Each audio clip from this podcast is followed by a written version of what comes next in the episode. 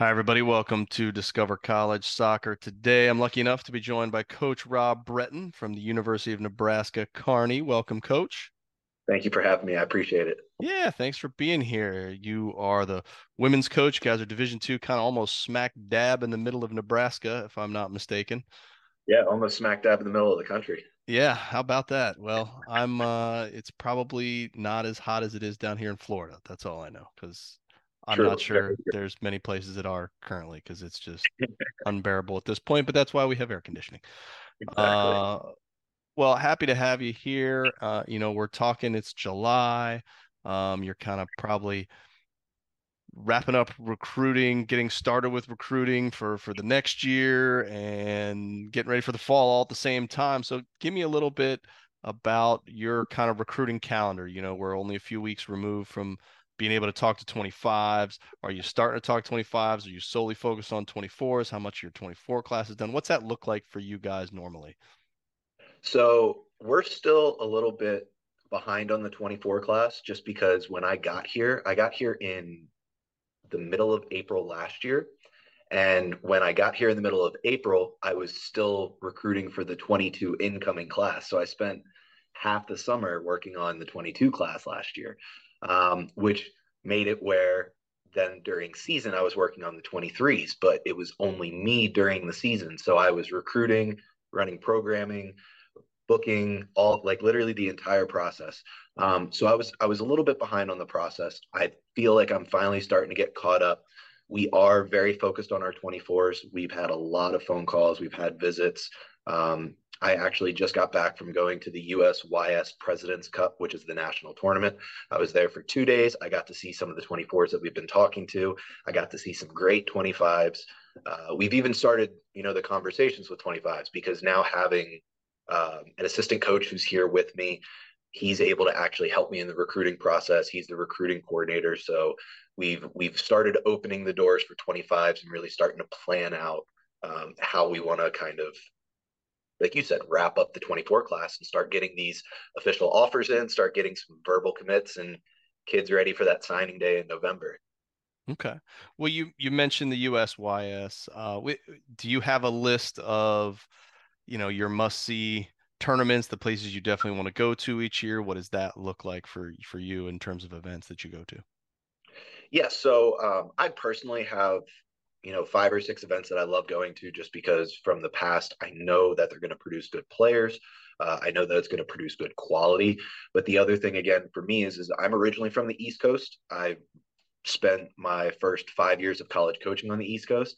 So i'm still relearning the entire uh, region of the Midwest area and what are good events to attend, what are good camps to go to, who are good connects in clubs. Um, one of the best things I have though is, is I have been really taken care of when it comes to the network in our area so far. They've been very proactive. They've been great in communication. There's high quality talent. Um, so so far, you know, we've really been focusing on jumping into the Denver network, jumping into the Kansas City network, making our way down into the southern part of Kansas, closer to Wichita, which is where the USYS tournament was. Um, I still have a lot of connects out on the East Coast. So, you know, if I can make it to the NCFC showcase or any of the ECNL events that are out there in the Midwest. Um, we went to Mayor's Cup this year, which was awesome. Got to go to Vegas for some recruiting, which is always fun. Uh, trying to make it out to Surf Cup out in California and see if I can start really expanding the network because we've been a very predominantly Colorado, Kansas, Nebraska focused of the history of the program when it comes to recruiting. Um, I'm one of those people where I want to kind of expand as well so that way we can really show how great of a town Kearney is and how great of a place this can be, not just for people that are in the region, but start showing people why, you know, Nebraska is not just cornfields. There's a lot of beauty here, and people can come and find uh, an absolutely amazing home here. Okay. Now, when you're at an event, I'm just uh, this. This is a question that always uh, intrigues me. How much of what you saw? Let's take USYS for example. How much of what you were watching was people you'd already been in contact with versus I'm plopping down to see this game because I think I might find some talent. So at USYS, there were about five kids that I previously spoken to that I've watched highlight film. Um, and then the rest of it was just going around and getting to see kids from different states and different regions. Um, you know, I got to see some teams from Jersey, Montana, uh, Illinois. I got to see a Florida team there. I got to see a Maryland team. It was great. So I got to kind of see some of these different areas. So for this event, I would say it was more about 10% kids that I had already been watching. And the rest was, okay, let's just find some kids. Uh, but a majority of the time when I try to go to events, um, I would like it to be about 50 50, unless it's an event that I've never been to before. And that way we can kind of expand the network. Okay. Well, what about camps? Do you guys run your own ID camps? Do you and your staff work other camps? How do they fit into the recruitment process for you? So we run two ID camps per year. We had one back in June. We have another one coming up next Friday, actually, not this week, but the following. Um, and then we do a four day overnight player development camp. So it's not actually about identification, it's genuinely about training players and helping them become um, more capable, more confident, and more qualified as as players from a technical side of things. Um, from the the other camps, you know, my assistant coach actually right now is working the Texas A&M camp. Um, we go to other ID camps whenever we're invited, as long as it fits our schedule. So, any opportunity that I can get to go recruiting, we're going to try it. And the way that I see it is, is you know, we go to the event once, we look at what the return is, we look at what the level of talent is, we look at, you know, how many kids are we getting interested from these events and and then we evaluate are we going to go back next year or are we going to maybe every other year this event and try and utilize the funding in another way? Okay. Well whether it's at an event at a camp highlight videos whatever the case may be what's kind of your hierarchy of things you're looking for in a player to to to make you want to bring them to your school whether it's off the field stuff or on the field stuff kind of what are you looking at? So just from a from a player standpoint, you know, I love technically strong players that are comfortable and confident in playing one and two touch, but also have that ability to say, okay, I have the space to turn and try and do some things. Um, I love players that have that creativity to try something, but also that if they mess up, they don't fear making that mistake. Um, another big one for me is is just work ethic and work rate. You know, I I love a high offensive and high defensive work rate. Doesn't matter if you're a forward, center back, all across the board. Um, just because of the way that our conference is, we're arguably one of the top three conferences in the country when it comes to not just soccer but all sports in general. Um, I mean, we half of our conference was top 25 in the country at one point last year. Five of them made the national tournament. One went to the Elite Eight. You know, the, this isn't an easy place to play. So athleticism and work rate definitely add to the the mold, but it doesn't have to just be that. Um, on the off the field side, you know, grades are huge for us because obviously free money academically from the school always helps. Um, you know, I, I think players tend to forget the fact that D2 can stack money athletically and academically at most schools. So if I can get two to six thousand dollars of free money from the school to add into your uh, to add into your amount to make school cheaper for you, that's always great. So I, I love seeing that. And then, you know, the last piece for me is is I love watching players' body language and how they react to situations. Um, a lot of a lot of kids let their emotions get control of them, which you know I understand. It's a game. You're gonna have those emotions. That shows that you got that fire in you but how do you react to it? If something bad happens, do you shut down? Do you throw your hands in the air? Do you start complaining to your teammates? Or do you go back to work and do you keep going after it and you show that you can utilize those emotions? And those are two very big things for me because, you know, recently, even at USYS, there was a kid that I saw technically quality, athletically quality. Her team was up 3 1. All of a sudden, it's 3 3 with five minutes left in the game. She's standing in the middle of the pitch, yelling at her teammates, complaining that she's not getting the passes she wants. Name got caught, crossed right off the list. Yeah, that's a that's a great example, uh, and I'll probably clip that and send that to uh, to some folks uh, so so so they hear that. Well, in terms of just kind of wrapping up the recruiting questions, you know, what does your school do in return in regards to both international recruiting and are you looking at the transfer portal at all? Is that fitting into your recruiting? Yes, um, I am. I'm very big on having an open network with internationals. Um, I have a lot of different agencies that I work with, from England to Iceland to France, a couple Japanese companies that I work with, a couple South American. You know, we actually have our first South American player coming in next season. Very excited from that. She's a transfer from Cochise Community College, a Bolivian player. And I haven't announced this yet, and I'm actually really excited for her. She just got invited to go train with the senior national team. So she's she's flying back to Bolivia next week to train with them for the rest of the summer, which is huge. Um, so for me, yes, I, I, very much am always open to, to international players and, working with them. Transfer portal that is open every single day, um, and the reason why is just for us. We're in the process of a rebuild, and it's always great bringing in freshmen that can compete and do big things. And you know, this year we had eight freshmen who came in and they played a majority of the minutes, but they also realized how big of a step up it is from the high school club game to the college game and the competition that comes with it. So sometimes being able to bring in one, two transfers that can really add some experience from the college level as well as they have a little bit of a chip on their shoulder if they're transferring out. So, you know, we had two D1 transfers come in during the spring and they absolutely helped raise the standard from the jump and they showed that you can compete like my players are able to compete with these kids every single day, but you can also see just the work ethic and difference that a D1 player has. And when they can say, okay, you know what, maybe I'm not getting that experience or that time or the the desire that I want from that level. I'm going to play at Division two because I I want to be that kid again. I want to be that one that everyone goes to and trusts and relies on, and I want to be that impact player.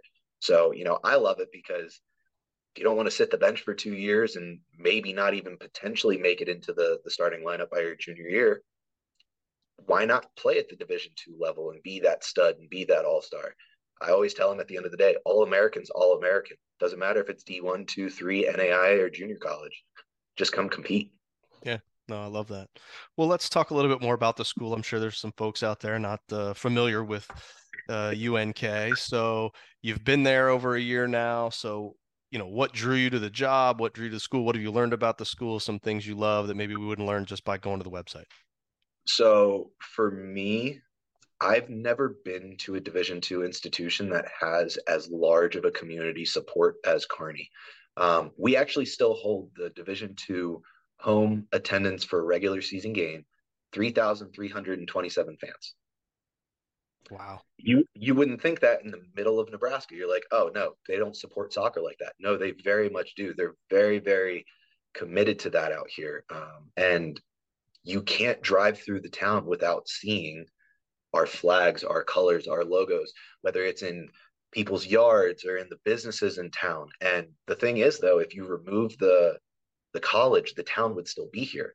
There's 30,000 people in this town. It's a well taken care of town. It's growing. It's beautiful. The community is great. Um, the people are awesome. Nebraska nice is a very real phrase that I didn't believe, but then when I got here, you know, walking through a grocery store just trying to get groceries, they see the logo on my shirt. They're like, "Oh, you're the new soccer coach. I heard about you." 45 minutes later, I haven't moved because I learned their entire life story. Um, so that that's just absolutely brilliant. The the other things about this place as well is, is it's the school is very very well resourced when it comes to the academic and the student experience side. Um, I mean, our fitness center, just for the students, not even the student athletes, we have a fitness center that would rival a lot of gyms for college athletes.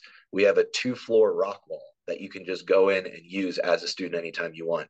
We have a recreation department that goes on weekly trips all around the region to go camping, hiking, backpacking, kayaking. Um, it's just, it's phenomenal. And then the academic side, we're one of the top 10 in our entire region. We have over 5,000 students at our institution. And again, this is in the dead set center of farm country. So like you're driving down route or you're driving down highway 80 you're like, oh man, there's just farmland. And then all of a sudden you see this exit that says Kearney.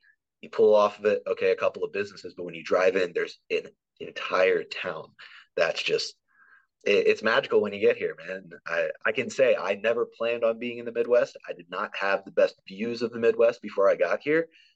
And this place is home. It just it it hits so differently. Awesome. Awesome. Well, you mentioned academics, and sometimes, you know, for student athletes coming into college, that can be their biggest challenge, right? Is adjusting to the demands, both the athletics and academic side of things. So, what kind of support systems does your school offer to help with your student athletes, and and how do they manage that? So one of the cool things that we have right away that I loved and I didn't know about this is there's an app that's called Canvas, which is a live access workbook to your entire grade book for each class. So every single day you can open that workbook and see what's your grade at that exact moment based on all assignments that have been turned in. There's also notes from every single test, assignment, or anything that you've turned in from the professors on why you did or did not get the grade that you should have gotten. So that that's a, a phenomenal tool to be able to have access to. We have a we have a three floor library, and on the second floor of the library, it's called the Learning Commons. And we actually utilize that ourselves for study hall hours for our players. But when you go in there, you type in your student ID, it logs you in. When you leave, you type it, logs you out. I get an email every week of all the hours that my student athletes are in there working. There's quiet sections, there's areas that are tutor focused. So you can actually go in and every single field that's at the school has tutors there. And that's open from eight in the morning until nine at night, Monday through Thursday. And then Friday and Saturday, it's open from eight in the morning until five in the afternoon.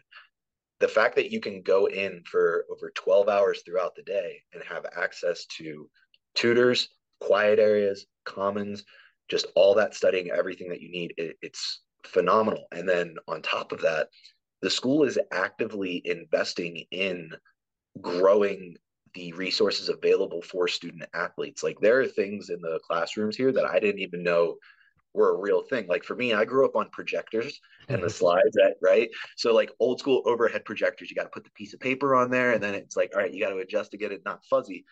Here they have digital versions of those attached into a workstation up front. They also have where you can hardline directly into it. You can share live information through the students. They have whiteboards that you can literally draw on and then it'll translate directly to, or you can do it from your tablet that immediately translates onto the screen. So the school does a very, very good job at making sure that everyone at the institution is well taken care of and it's not any one specific field that's focused. And then they're constantly updating um, all the buildings. You know, since I've been here, They've already built one entire new building. They've completely renovated three other buildings. They have plans for more.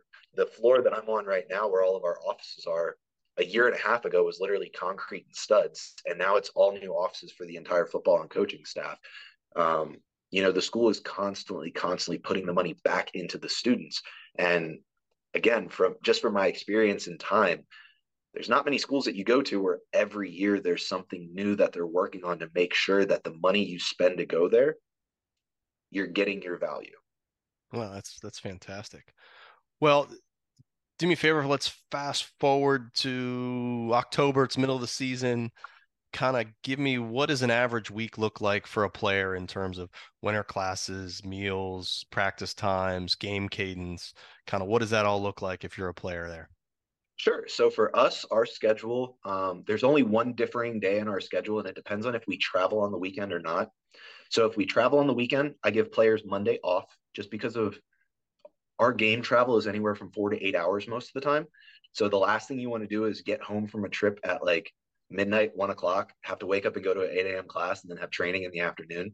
So we'll normally do Mondays off when we travel on the weekend. Tuesdays, we'll train from two to four. We do the same thing on Wednesday and Thursday, play Friday, train Saturday morning, play Sunday. Um, we'll do two film sessions during the week as well. So one on Thursday, normally after the practice, and then one on Saturday after the practice, just to go through what we went on the what we experienced in the last game, what we're looking at in our scouting report for the team that we're playing against, what are the cues and triggers of what we're looking for that we want to apply when we're playing in the game. We also do two lifting sessions a week. Those are just helping. One is about mobility, getting range of motion, making sure that we're maintaining everything. And the other one's to add a little bit, you know, can we keep increasing the strength just a little bit as we go and not tapering too soon?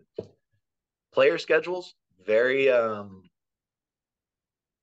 very inconsistent for them just because you know being a division inst- uh, division two institution we don't necessarily have the same thing that some d1s have where they have eight different times for the same class most of the time you know that class that's offered there's only one or two times available and you got to see what fits your schedule so a lot of my players will wake up between 7 and 8 in the morning breakfast will be from about 7 7 a.m until about 8 30 They'll go to class from eight until about 10 or 11, lunch from 11 till one. Maybe they have another class in that time after we do training two to four. They get out of that. They have their own time. Most of the time, they'll go from that directly to study hall, knock out some of their hours, get dinner. Dinner's from 5:30 until about 7:30. Then they have their time in the evening to say, okay, do I need to get more study hall hours in? Do I need to be a kid and have some social time and, and take your time. Um, and, and I always reiterate reiterate that to players is you know make sure that you're also taking your own time and and you know we do something that I haven't heard from from many other coaches, but I'm hoping it's something that's going to catch on. We offer something called mental health days to my players. There's two days per semester you are allowed to take a mental health day, no questions asked. Ultimately what it is you text me before 10 a.m in the morning say hey coach i need a mental health day. Guess what? No training. Don't have to go to study hall. You still have to get your hours for the week. You don't get off just because like that one day but it allows them to be able to say okay let me just be a kid let me just be a student and not have to be a student and an athlete for one day and you know i can tell you that some of my players it, it really helped a lot because that workload with classes man it it becomes a, a, different beast when you get to the college game. Like you, you don't have your parent there taking care of you. You don't have the people setting your schedule. You don't have someone doing your laundry. you got to make sure that you're eating. You got to make sure you're sleeping enough. And again, you got to have that social. You got to be able to have that time to go out and spend time with people. Yeah, absolutely. Well, let's uh let's shift gears. Talk a little bit more about the team. You know, I guess more of a, a recruiting question, but is there a roster size that that you feel is ideal that you're trying to hit to to have? for us right now, I would like to get between 30 to 33 players max. Um, the reason why is, is the history of our program does not have necessarily the most um, winning history. I mean, that's just that's the reality of the program.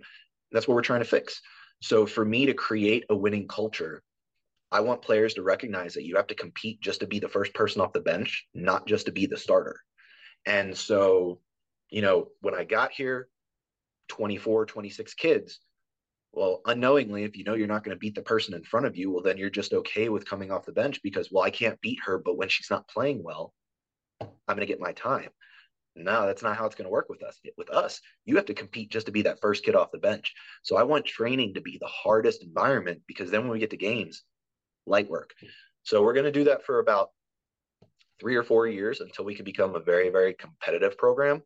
And then once that's become the status quo and players understand that mentality, then we can start shifting down to maybe not having a full 33, maybe having more 26 to 28. And then we can really, um, we can really drive home that top level talent consistently. Okay. Well, you mentioned your you have an assistant. Kind of what? Just give me an overview of the staff. What what is everybody's role? What kind of staff maybe does do you have that's not soccer specific but does other things kind of support staff that the athletic department offers? Um, so for me i have myself i'll have two assistants and then i have a volunteer. Um, both of my assistants are part-time so i try to make sure that you know they can work other jobs and make some money and, and have their own life as well because you know this job can become very uh, full-time unknowingly. Even as a part-time coach you can find yourself working 30 hours a week and i'm like no no no take time go home, like be be yourself. Uh, we also have a strength coach, which is phenomenal. Coach Shane, he does an amazing job with our players. He takes care of our programming. He helps me write the conditioning programs. Um, we also have a dietitian and nutrition uh, coach. Her name is Katie George, and she works for the school. She's a professor here. Um, she actually helps. We do something called performance packs before games. So there's like six different options players can pick, and they get a little brown bag that has snacks in it for before the game to give them the energy and nutrients that they need. Uh, and we get all that through Hy-Vee, which is one of the sponsors of the school, and it's it's phenomenal having their resources available. Um, and then you know the school also has a lot of other great resources in the athletic department. We have um, we do have a psychiatrist slash psychologist that players can go to if they need to speak to someone about you know mental health anything anything that's going on in their lives they have someone that they can go and connect with um, so yeah the, the resources here are phenomenal and, and the support staff i have are just brilliant well, it sounds like it. Well, let's talk about you specifically. Why don't you give us an idea of kind of your style of coaching, team style of play? What are you hoping to implement there? Um, so just me as a coach, I'm probably one of the more enthusiastic personalities you're ever going to meet. Um, just because I love doing this. Like you, you can't catch me not either recruiting, texting, watching videos, watching clips, learning, going to classes. That's that's me. Like I love this. I even have a behind me on the wall over here. I have a bookshelf of probably about 30 to 40 different coaching and soccer books. Um, and sometimes players will come in and they're talking about like struggles they're having. I'm like, hey, why don't you read this book and bring it back to me in a few weeks just for for resource and knowledge. Um, I'm a very very passionate person about what I do. Like I just I love this. This is my life, and this is what I get to do. From a from a coaching style, you know, I'm I'm not someone who's going to sugarcoat things. I'm going to tell you what you need to hear and i'm going to figure out how to say it to you best based on who you are as a person because some people absorb knowledge differently. Some people are visual learners some people are audio some people are um, hands-on and and then how they receive the information that you say to them. You know some people are completely okay with you getting getting on them and getting after them and other people you got to pull them under the wing a little bit and, and hype them up and boost them and then you can give them the information that they need. And other people need the uh, the compliment sandwich. You give them something good, you give them what they need, mm-hmm. then you give them something good on top. And the next thing you know, they're happy, full, ready to go. Um, from a playing style, we do something that I, I call possession with intention. You know, we don't just hold the ball to hold the ball. We're not just going to kill the flow of the game but we're going to have an intention with everything that we do. If we're trying to play possession, what is the purpose? Are we trying to shift the defense? Are we trying to slow the game down? Are we trying to get the defense on their back foot? Um, we want to be a multifaceted offense. We want to have different styles of attacking opportunities, but we will 100% always focus on teaching players how to play the game and not just do a kick and run. Um, you know, growing up as an American player in in the 90s and early 2000s, very much learned old style American soccer, which is route one. We're going north south. We're going quick. We're going to drop the ball in behind, and the fastest players go up front or at defense. I believe that's a tactic, not an identity. And that's just me. There are teams that use that as an identity and they do it very, very well. But for me, I want to teach a game that is fluid and adaptable and that can adjust based on what's given to you, just like life. Um, and that's one of the things that we preach day in and day out is, is we're trying to teach people to be the best versions of themselves, which will make them better footballers. It's not about teaching a kid just to be a great sorry, I say soccer and football interchangeably. It's not teaching them to be just a great soccer player. It's teaching them to be a good person and to be a great individual and understanding the little details. And if you can apply that to your life, it translates to to the game very very easily. But if i just teach you how to win a game i'm not teaching you how to deal with adversity how to grow through the problems how to become a problem solver which is what we need in the world when it comes to the workforce. We want people who can figure out solutions. Don't just give me an issue. Tell me how we can solve it. And that's a big thing that we preach to our players. Yeah love it. Well you've been super generous with your time. Got time for one last question. And uh I always like to end these the same way, and that's if you did have one nugget, one piece of advice, something you wish every parent, player, anybody going through this college recruiting process, uh, something anybody should know, what would that be? Oh, that's a good one. the one I would say would be be unconditionally yourself and sift through everything. One thing I say to every single recruit is at the end of the day, we are car salesmen. Our job is to convince you why we are the best and this is the best spot you're ever going to be. But if you're talking to five, six, seven, eight different schools, they're all going to sell you on that pitch. So do your research, find out, do your due diligence on your future because that's what this is. It's not just where you play ball, it's going to be your home. Talk to the players, not just the coaches. The players will tell you the truth. And me as a coach, I always give recruits the players that I know that are going to say good things, but I also tell them, look up my roster. You can ask any player on my roster who ask any player on my roster, what do they think about the program? Who is coach? What is the environment like? And I genuinely believe a majority, if not every single player on my roster, will tell you pretty darn close to the same thing as each other. But if you do that at other schools, you might find out from the kids that aren't playing or the kids that transferred in or the kids that are looking to transfer, you might find a completely different story than what we say. So so sift through it and be genuinely yourself because that's who we want. We want you. We want you as the person and the player. We're not just looking for the baller, especially for me here at UNK. Awesome. Well, coach, really appreciate the time. Wish you the best of luck this upcoming fall. If you get down to uh, ECNL here in Lakewood Ranch in Florida in January, let me know and we'll get together. All right. I appreciate it, Matt. You have a great day. Awesome. Thanks. You too.